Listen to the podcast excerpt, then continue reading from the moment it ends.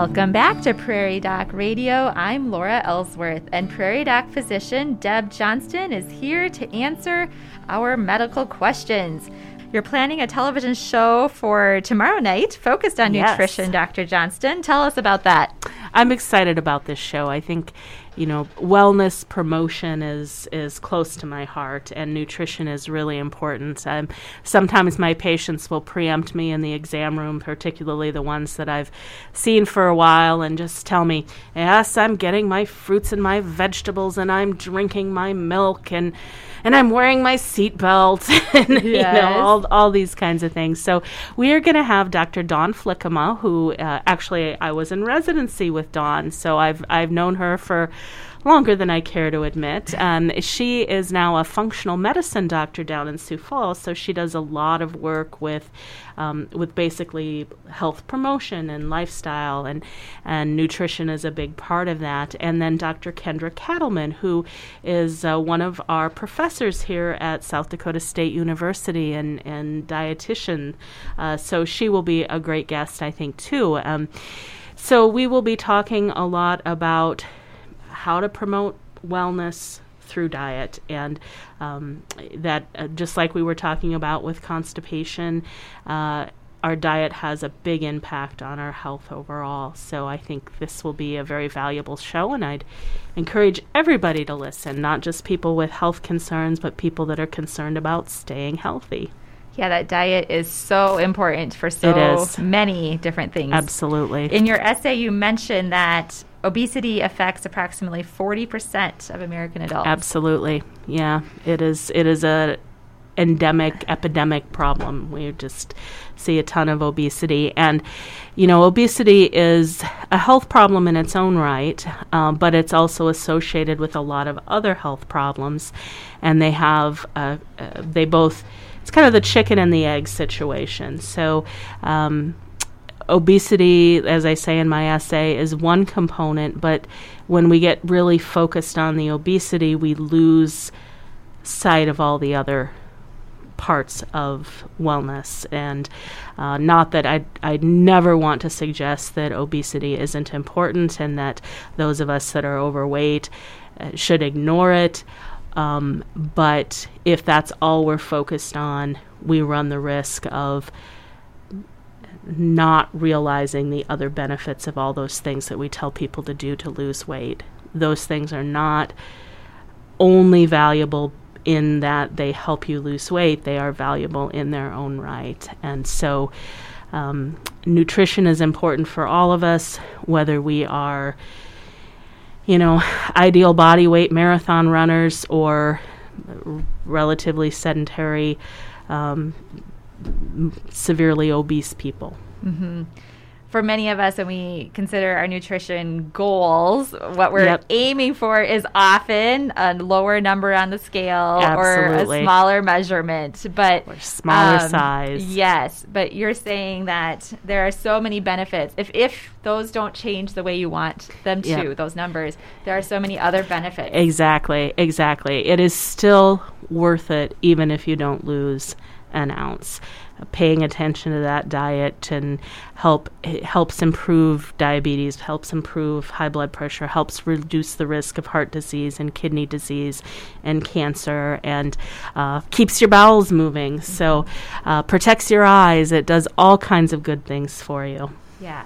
Last week on the show, uh, uh, Katie Vanderwall Oh, was I love on. Katie. Yes, and she focused on diabetes. Yep. Um, and thinking about that and some of the things we can do um, as far as nutrition goes for diabetes as well. So if any of our listeners missed that show, I'd encourage you to look for that on your podcast. Just search for Prairie Doc Radio, and you can um, listen to that. And I, I was just like re um, encouraged Yep. to think more carefully about what I'm feeding myself and my family and offering. It you Um, know, it is one of those mental workload things that I think we're so busy with so many other things that it just kind of falls to falls to the bottom of our pile. Um, it's just easier to get takeout or order a pizza or, you know, make some mac and cheese, and we just don't think about the bigger picture of our nutrition. So, yes, I, I think that's that's one of the wonderful things about Katie. She is really good at inspiring people to be more proactive and attentive to their nutritional choices. Yeah, but it is difficult. We were just it traveling is. this weekend on the road and hungry, and we stopped at a gas station. I really wanted to make a healthy choice, but like, there's not very many healthy I choices. Don't know what yeah. I could even do. It, like it, I mean, I was like maybe some beef jerky, but I mean, there wasn't like no, there's not fruits and vegetables yep. ready to go when you're in a hurry and yep. going down the road. Exactly, and and that is an issue not just for those of us that are you know traveling and kind of temporarily outside of our element and not you know, and under a time crunch. But there's parts of the country where that's the only place that people have to access food. Mm-hmm. And um, financially, it is cheaper to go and buy a hot dog at the gas station than it is to buy bigger servings and um, you know if you don't have a refrigerator how do you keep your chicken breasts cool? If you don't have a stove how do you cook them? Um, so it is it is a major issue for our culture and cultures around the world uh, just access to healthy foods and healthy food choices. And i don't know about you but when i do walk into a gas station and there's a kind of uh, past its prime apple that's like two bucks, I have a really hard time convincing myself right. that I'm going to spend two bucks for one apple that doesn't look like it tastes very good either. Right, right. Yeah. Absolutely. What do you think helps people be successful in sticking with their healthy choices for the long haul? One thing I think is very useful is focusing on on that goal, on that goal that it's not just about my weight because that's very difficult, but focusing on the idea that I'm I'm protecting my health, I'm reducing my risk, I'm nurturing and taking care of this incredible gift that is my body. Um, so trying to kind of keep that higher level mindset, which is really difficult. I don't want to say it's not. If you have time to meal plan, if you don't have time to meal plan, well, you you, you pay for it up front or you pay for it afterwards. And just like when you're buying a car, if you can pay cash, it tends to be cheaper than if you have to pay that interest all the way along or buy, buying your house or anything else. So if you can take some time to meal plan and meal prep, it will save you a lot of time and it will make sure that you are getting a better balanced nutrition. It will actually save you money because if you know what you're having for dinner tonight and you know that everything is mostly ready, you're a lot less likely to just pick up the phone and order pizza. So, um, not that pizza is not a wonderful treat, but right. um, it's not the best financial choice and it's not the best nutritional choice if it's a fundamental part of your diet. So, meal planning, meal prepping are are very useful um, and take some of that mental load off you when you get home from work if you already know what you're going to do and you're not staring at the refrigerator saying, well, what do we have and what can I make with this? Right. Yep, absolutely. I, I definitely find that if I've already put some thought into it and have yep. a plan, even on a busy day, you could it's easier and it's yep. ready to go, and I don't have to absolutely think about it, and and that is part of that yes. mental load that mm-hmm. women tend to disproportionately shoulder mm-hmm. the the what are we gonna eat for dinner what are we gonna do that meal planning and meal prep disproportionate. It's part of the the mental work that women do for running the household. So, guys, if you're not already being an active part of that, step up your game. Right, right, yeah, it is a lot to consider. It is, and it has um, important consequences. It does, and and who eats what in the mm-hmm. family? Mm-hmm. I'm that's I think that's the hardest part. If I just had to meal plan for myself, it'd be easy. It's meal planning for all these different people who will will eat and won't eat all these different things. The the interlocking circles there can get pretty small. Mm-hmm. Yes. Well, it's time for us to go to our next break. We thank you for listening to Prairie Doc Radio on KBRK and on our podcast. Call us now at 605 692 1430 with any medical concerns you would like us to address. Prairie Doc programs are available as a podcast. Just look for Prairie Doc wherever you get your podcast. Today's program will be added to the podcast soon. We will return following this informative message from the Avera Medical Group. Skin cancer is the most common cancer in the United States. Unprotected skin can be damaged by the sun's UV rays in less than 15 minutes. Even if it's cool and cloudy, you still need protection. UV rays, not the temperature, do the damage. Anyone can get skin cancer, but some things put you at higher risk. The most common signs of skin cancer are changes on your skin, such as a new growth, a sore that doesn't heal, or a change in a mole. Tips to avoid skin cancer include stay in the shade, especially during the late morning through mid afternoon. Apply sunscreen and reapply every two hours. SPF of 30 or greater is recommended. Have your skin checked regularly and have it checked by a professional at your wellness checks.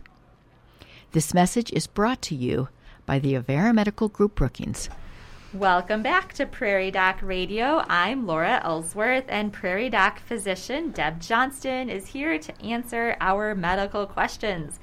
Give us a call at 605 692 1430. Uh, this morning, Dr. Johnston's been answering a couple different questions, and we've been talking about nutrition and looking forward to her television show that she'll be doing tomorrow night on uh, the topic of nutrition. But Dr. Johnson, we have to talk about um, mental health in our Oh my gosh, do we ever? Yeah, last Yeah. week the Brookings Register shared a story about high school students struggling with mental health. And in that story, they shared that in an eight day period, there were four instances of students overdosing. And isn't that a terrifying number? Yes. A terrifying, terrifying statistic. And I would, you know, mental health is always an issue, and I think mental health has been a, a kind of silent crisis in our youth for a long time, and that has just become less silent in the last um, year or so. And mental health in general, for all of us, uh, adults and elderly people and children and teenagers alike, has just become a more acute issue in the last year and a half, the last five years or so, I think. I think that um, our culture has become a lot more belligerent, maybe would be a good way to put it. Uh, we've become a lot more aggressive, a lot um, more likely to attack each other when we have different um, opinions, and I think that that is part of the issue that part of what is coloring the students' response when I read um, Dr. Von Fisher's uh, comments on that uh, was one of the things that I thought about. We're not very good at extending grace to each other. Um, we also have a real crisis of access to mental health services. Uh, it can be very difficult to get in to see a counselor in a timely fashion, to see a counselor as often as you could benefit from seeing a counselor. To get in with a psychiatrist is even more difficult if, if you can imagine that. So I think it's really important that we as parents check in with our kids, um, that we stop and think about how our own mental health may be affecting our children and how our um, vocalization about the stresses that we ourselves are under uh, may be impacting our kids, both in terms of how they are learning how to cope with the world around them and in aff- directly affecting their own stress levels. What are some ways that we should check in with our high school students? I think one of the big things is just to ask, Mm-hmm. you know, to to be there for them, uh, to listen to them. Uh, one g- great opportunity is dinner time, Mm-hmm. which can be difficult because again, everybody's busy, everybody's got different schedules that run different directions. I know I think my daughter has missed dinner every night this week because she's got play practice, and uh, you know she's gone she's gone before I get home, and she uh, doesn't get home until I'm about ready to head to bed. So that can be really difficult, but try to make that a priority for your family to have dinner together. Put the devices away. That's a really difficult one. We adults are probably even bigger culprits sometimes than the kids are at keeping the phone somewhere and checking in. And I can't tell you how often we at our family will have a conversation about something and we're like, well, what, what is that? And so someone picks up Right. their phone and looks it up. And then it's all over. You know, we, we were just checking, we were just looking, Googling some question that we had. And then that conversation is over because now everybody's on their phones and we're getting distracted by things. So that's something I'd really like to encourage people to do. Kind of falls back into that meal prep and meal planning. If uh, you know you can get the, your older children to help you to get dinner on the table, that's another great time to to have those conversations. What can we do to um, keep our students safe? You know, it sounds like um, in these instances it was often overdosing. pills, Uh-huh. Yeah, yeah. So I think that's, uh, you know, one important thing is to uh, keep those medications secured. Um, you know, people often think, well, it's over the counter, it can't hurt me. But, you know, Tylenol, for example, is very dangerous in overdose.